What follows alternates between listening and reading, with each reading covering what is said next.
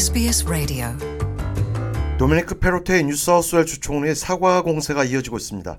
주총선을 2개월여 앞두고 20년 전 21회 생일 때 나치 군복을 입고 파티를 벌린 사실을 자백한 도미니크 페로테이 주총리가 기자회견과 주내의 유대인 교민단체의 대표 등을 통해 깊은 사과 의사를 밝힌 데 이어 사과 담화 동영상까지 긴급 제작해 공개했습니다.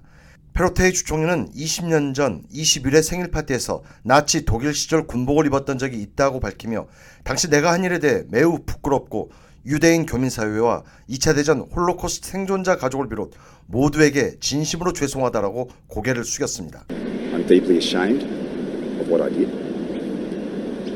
And I'm truly sorry for the hurt and the pain that this will cause people right across our state.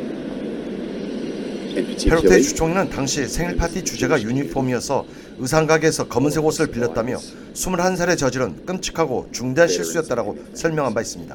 그러면서 뉴사우스웨일스 주민들과 특히 유대인 지역사회 구성원들, 홀로코스트 생존자, 참전용사와 그 가족들이 입을 상처와 고통에 대해 진심으로 사과드린다고 말했습니다.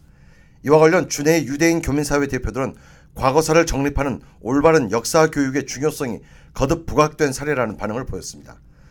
뉴사우스웨일즈 유대인 Board의 대런 바크 회장은 주총리 사과는 적절하고 수용한다면서도 모두에 대한 역사 교육이 강화돼야 한다고 말했습니다.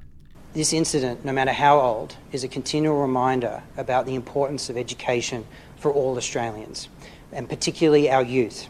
바크 회장은 모든 호주인들, 특히 청소년들에게 끔찍했던 나치의 만행과. 나치 정권에 충성했던 범죄자들에 대한 올바른 역사 교육을 지속적으로. 강화해야 하며 나치의 상징물은 결코. 가볍게 넘길 수 없는 이유 역시 적극 교육돼야 한다고 강조했습니다.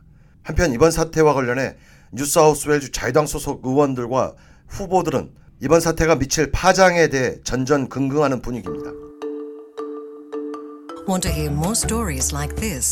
subscribe to our regular podcasts on iTunes.